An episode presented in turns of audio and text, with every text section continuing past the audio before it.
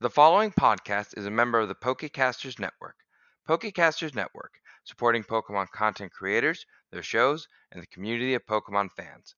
To find out more, check out PokecastersNetwork.com or find us on Twitter and Facebook. Hello, and welcome to Lucas Lectures, hosted by the big fish himself, Veteran Lucas. Sit back, relax, and enjoy today's topic.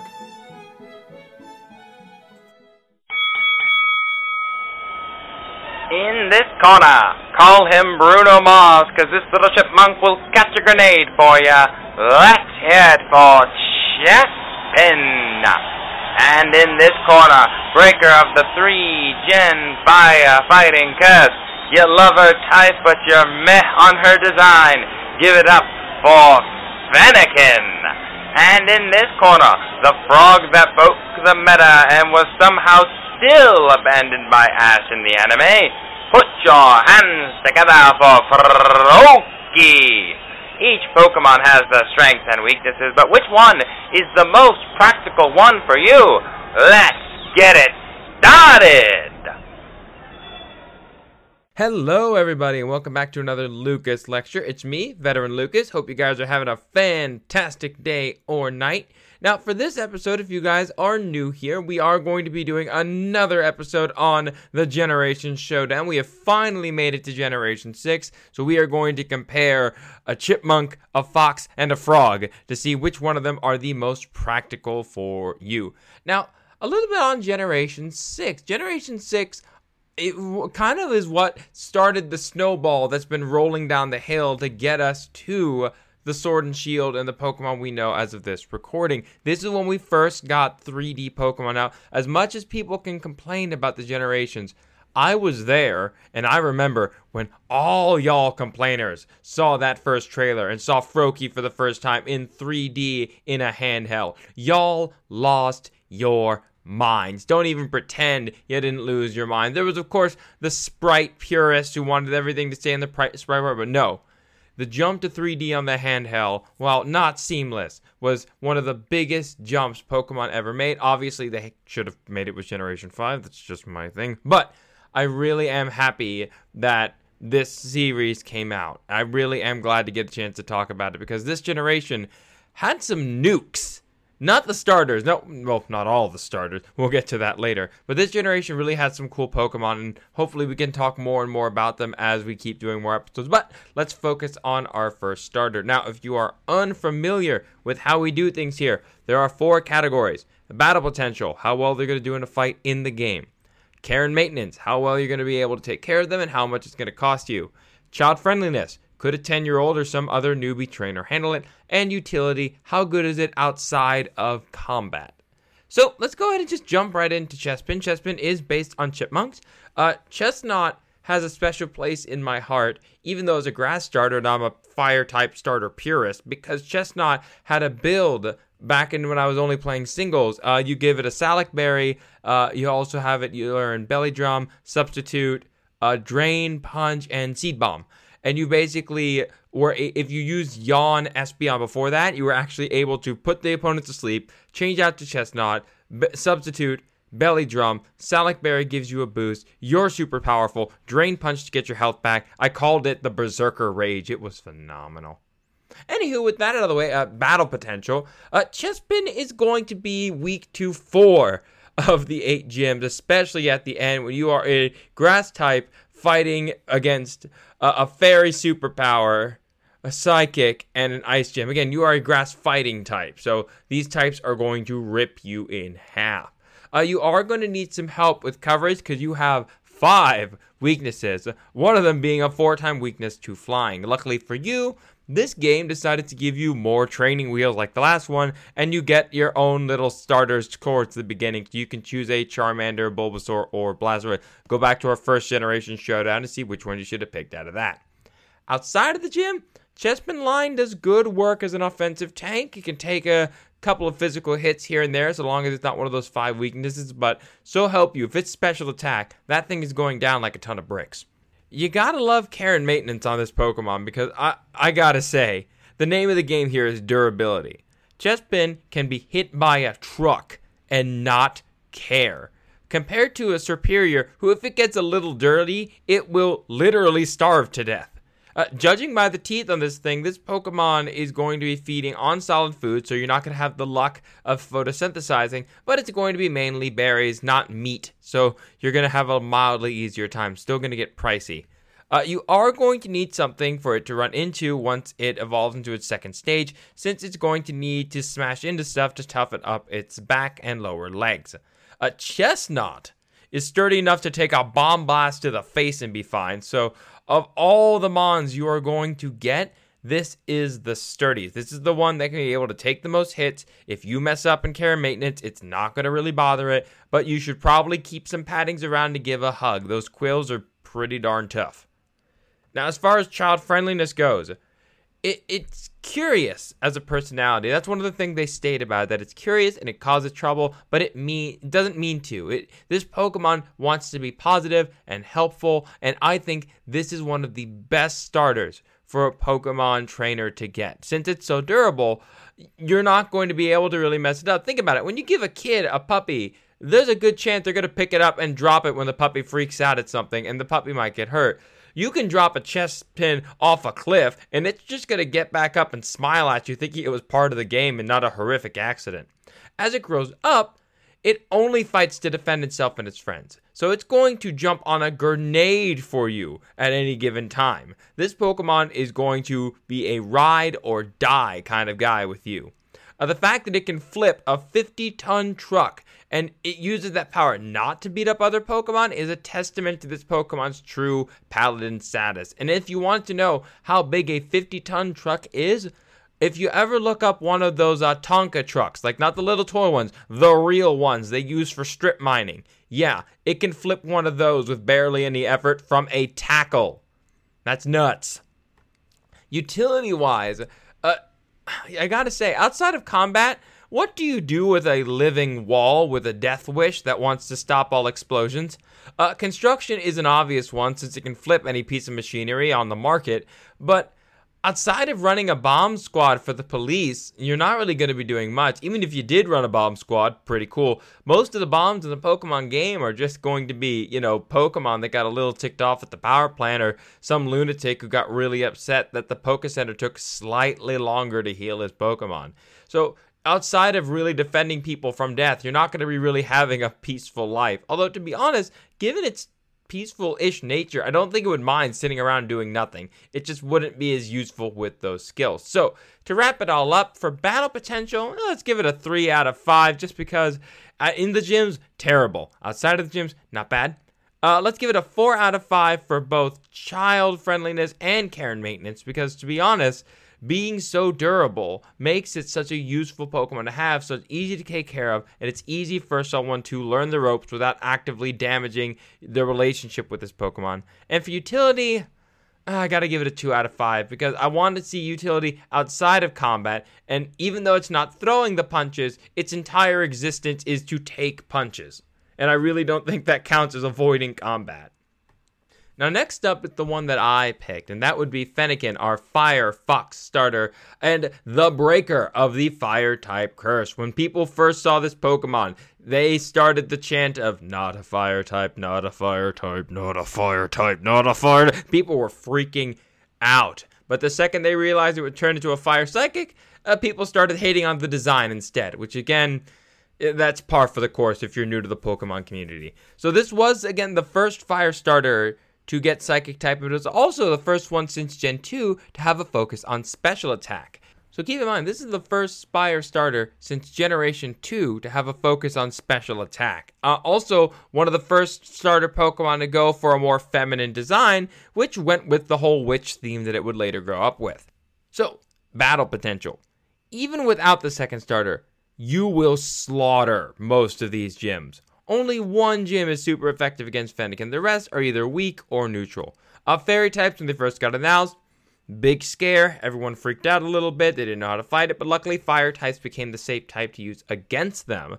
The downside for this Pokemon is that your physical defense is like a piece of wet bread. Luckily, you have good speed and good special defense to kind of balance that out. As far as this Pokemon combat wise goes in game, you're basically unstoppable as long as you stay away from any physical attackers.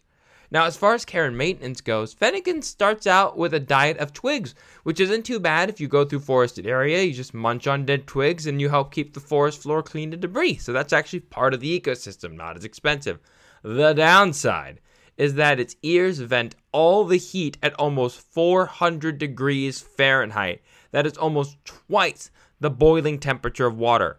It is even described as being a Pokemon with a temper. Uh, if this Pokemon feels like it, it can give you third degree burns without even lighting a fire. It just lets the heat out while you're close by it, and it is going to scorch right through your jeans and it's going to hit you right under your skin. It is not great. Do me a favor and never look up what a steam burn looks like. It is horrifying. As it evolves, it is going to get more and more powerful and eventually shoots fire that's even hotter than lava. But uh, heat proofing is going to definitely be the name of the game on this one. This Pokemon, being a feisty fox, you're going to want to be able to get near it without, you know, bursting into flames or being burned beyond recognition. Oh, on that note, let's go into child friendliness. That whole thing about it having a temper, this Pokemon is based on a fox, and foxes can be quite independent and destructive. I have a friend of mine who's an animal rehabber, and she works tirelessly with a fox that she rescues just to make sure that it doesn't rip and destroy everything it touches. It takes a lot of care, time, and maintenance to deal with these animals in real life, so adding one that shoots flaming hot air out of its ears doesn't seem like it would be the best thing. Uh, once they grow up, they are able to communicate better and use their psychic abilities. Sadly, this Pokemon doesn't get telepathy, which is a massive loophole in the Pokemon world. Technically, if your Pokemon knows telepathy, you don't have to second guess. You could literally outthink your opponent and then fight without ever having to talk. It's great. Uh, if the kid does survive a couple of burns, if you as a trainer are able to deal with being threatened by imminent burnt off skin every chance you try and go in for a hug, this Pokemon will make a fine partner. Now, this is where I was surprised. We now get access to abilities that make living and working in any job easier. Go ahead and think of any job. I'll give you like three seconds. Think of any job on the planet. Now tell me it wouldn't be improved with the ability to move things with your mind. This Pokemon does need to learn the moves, but it has the potential to learn things like telekinesis, so it's able to lift things off the ground without barely any effort. Want to see the future? Delphox doesn't even need the move future sight to do that. It can already do that looking in the flames. So if you want to see if a potential crime is going to happen, or where the stock market's going to go, or which horse is going to win the race, I mean, you, you got some options there. Want to be a therapist? Hypnosis at the ready. If you can think of any job out there that isn't improved by psychic powers, I would love to hear it. So on to the ranking. Let's go and look at battle potential. I, will give it a four out of five, just because it's able to do such tremendous damage to the gym. Uh, care and maintenance, I will give a three out of five, just because you have the risk of imminent death, but it can get better as you as it grows up. It's able to get more control. Child friendliness, two out of five, because it starts off as this thing that can burn you without even lighting a match. So it's really not something you want to be around, even if it does improve. Utility, five out of five. Again, the ability to lift things with your mind is kind of like surf in that you always get points for being able to have it and do it. Trust me, if you have psychic powers, your life might have some challenges, but picking up any object is not one of them. Ah, last but not least, we have arrived at Le Frog. Froakie, the first starter to ever be put in Uber tier in the Pokemon Showdown brackets back on the Smogon days and I still played. This thing was a nightmare in the beginning. Every competitive team had a Greninja and a Talonflame at first. It was nuts. So let's just get off it right now. Battle potential, 5 out of 5. If you were not there, you don't know. This thing's hidden ability broke the game. Its hidden ability is Protean, which is what Cinderace has now, only under a different name. It just lets you change to whatever type you are attacking with. Now, this Pokemon, even without this ability, still has a very wide move pool to cover most of its bases. This Pokemon can go full attack, it can go full support, it can go mixed attacker. This Pokemon can fit so much of the meta under its semi permeable frog skin. The gyms will give you a, hard time if you don't have the ability, but if you are able to get a hidden ability Froakie, uh, you are just going to kill everything. It doesn't matter. Your move pool is so wide and damaging, nobody knows that you're packing under the hood. You are unstoppable, uh, albeit as long as you have a focus sash, because you are a little bit squishy. Again, you are frog. Now, with care and maintenance, being an amphibian, Froakie is going to need to stay hydrated, but luckily those bubbles around its neck not only protect it from impact, but also keep it hydrated away from the water. Uh, it's stated that it appears to be carefree, but it's always aware of its surroundings. So we know it's smart enough to take commands and be vigilant even when it's trying to goof off. Uh, being based on ninjas, these Pokemon were kind of bored to take orders, but they do like to train, so the equipment to help them train isn't going to come cheap. Uh, frogs can be really susceptible to disease as well, so you're going to need to keep full heals and whatever medication you can because they have that thin amphibious skin if anything is in the water, if anything is in the air, they have a much higher chance of catching it. And not all viruses are as kind as the Pokerus virus. Now, for child friendliness, again, carefree nature combined with always being aware of its surroundings make it a great start for you as a kid. As it's growing up, it will become more powerful, but nothing in the dex points to it kind of having a rebellious streak. It just gets more and more powerful and more and more reliable. It does get a bit sadistic, and that's a problem as Greninja. When it becomes a Greninja, it's kind of plays with its food, it toys with its enemies, and that really is a downside because if you're an inexperienced trainer, you might just let it, you know, goof off and have a little fun, and that's when the Pokemon you're fighting surprises you with a move you didn't see coming and you lose. You need to be able to keep it focused on finishing the fight efficiently and quickly. So there are no surprises, there are no scruples. But again, if you're a new trainer, you might not know how to do that. Now, with utility, uh, it learns a lot of attacks, but most of them are all built for damage. Again, surf, you always get a point for being able to surf. Well done. But Greninja is literally a warrior frog that thrives on stealth combat. Uh, it can learn camouflage, making it perfect for recon operations, so you can listen in on criminal activity, or you can, you know, collect information from rival companies if you want to start really committing crimes. No, actually, if you really want to start committing crimes, let's be honest, ninjas were not recon. They were assassins. So give this thing all its little stealth moves, start becoming a contract killer, and you will literally have the perfect Pokemon to help commit horrible assassinations across the political and economic theater that is the Pokemon world. Luckily for us, I do not give points for potential murder frog, so we're not going to count assassination as a job because it's not a job, it's a crime. Anywho, battle potential. Uh, 5 out of 5. When you break the meta, you get 5 out of 5. Doesn't matter who you are what you did, you broke the meta, people were scared, 5 out of 5. Uh, care and maintenance, eh, 3 out of 5 because it is a frog. Child friendliness, a 3 out of 5 given that it's a bit sadistic. Utility, Gotta give it a 2 out of 5. If we included assassinations as job, I would definitely give it a 3 out of 5. So, to really wrap it all up, if you want a carefree Pokemon, gets a little bit klutzy, but is able to survive a bomb going off in its face and still come out smiling, go ahead and get the Chipmunk.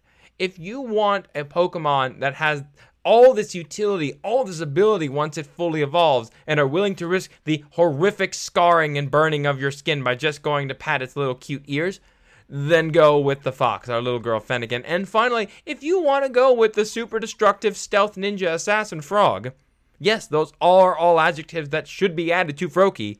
You go ahead and you take that evil frog, and I will see you on a wanted poster somewhere down the line. So I would like to give a special shout out to someone who's been helping with some of the work I left behind in Florida, and that would be Miss Jackie Kroger. Thank you very much for maintaining some of the activities I left behind at the Florida Aquarium. Uh, your boss called and let me know that you were taking good care of it, and that's really nice. So thank you very much for keeping up some of those activities, and I'm very happy you're listening to the show. Keep up the good work and get back to work. Anywho, Thank you guys so much for listening. Uh, I love getting to do these showdowns. We're almost at the end. Once we get to the end of these showdowns, we'll go ahead and put it on to hibernation. But again, you guys listening really keeps us going. You helped us get through the pandemic. You're helping us get through the vaccine period. You guys are awesome. Please, if you know someone who might be interested, go ahead and share a link to this episode or any of your favorite episodes. We love having you guys share. And again, keep up those requests. So We have gotten some really good ones, and we are finally getting to that weather request next week. I had to track down someone from the National Weather Service, but we are going to have a weather episode. So until next week, have a wonderful rest of your day or night. We'll see you guys in the next episode. Peace!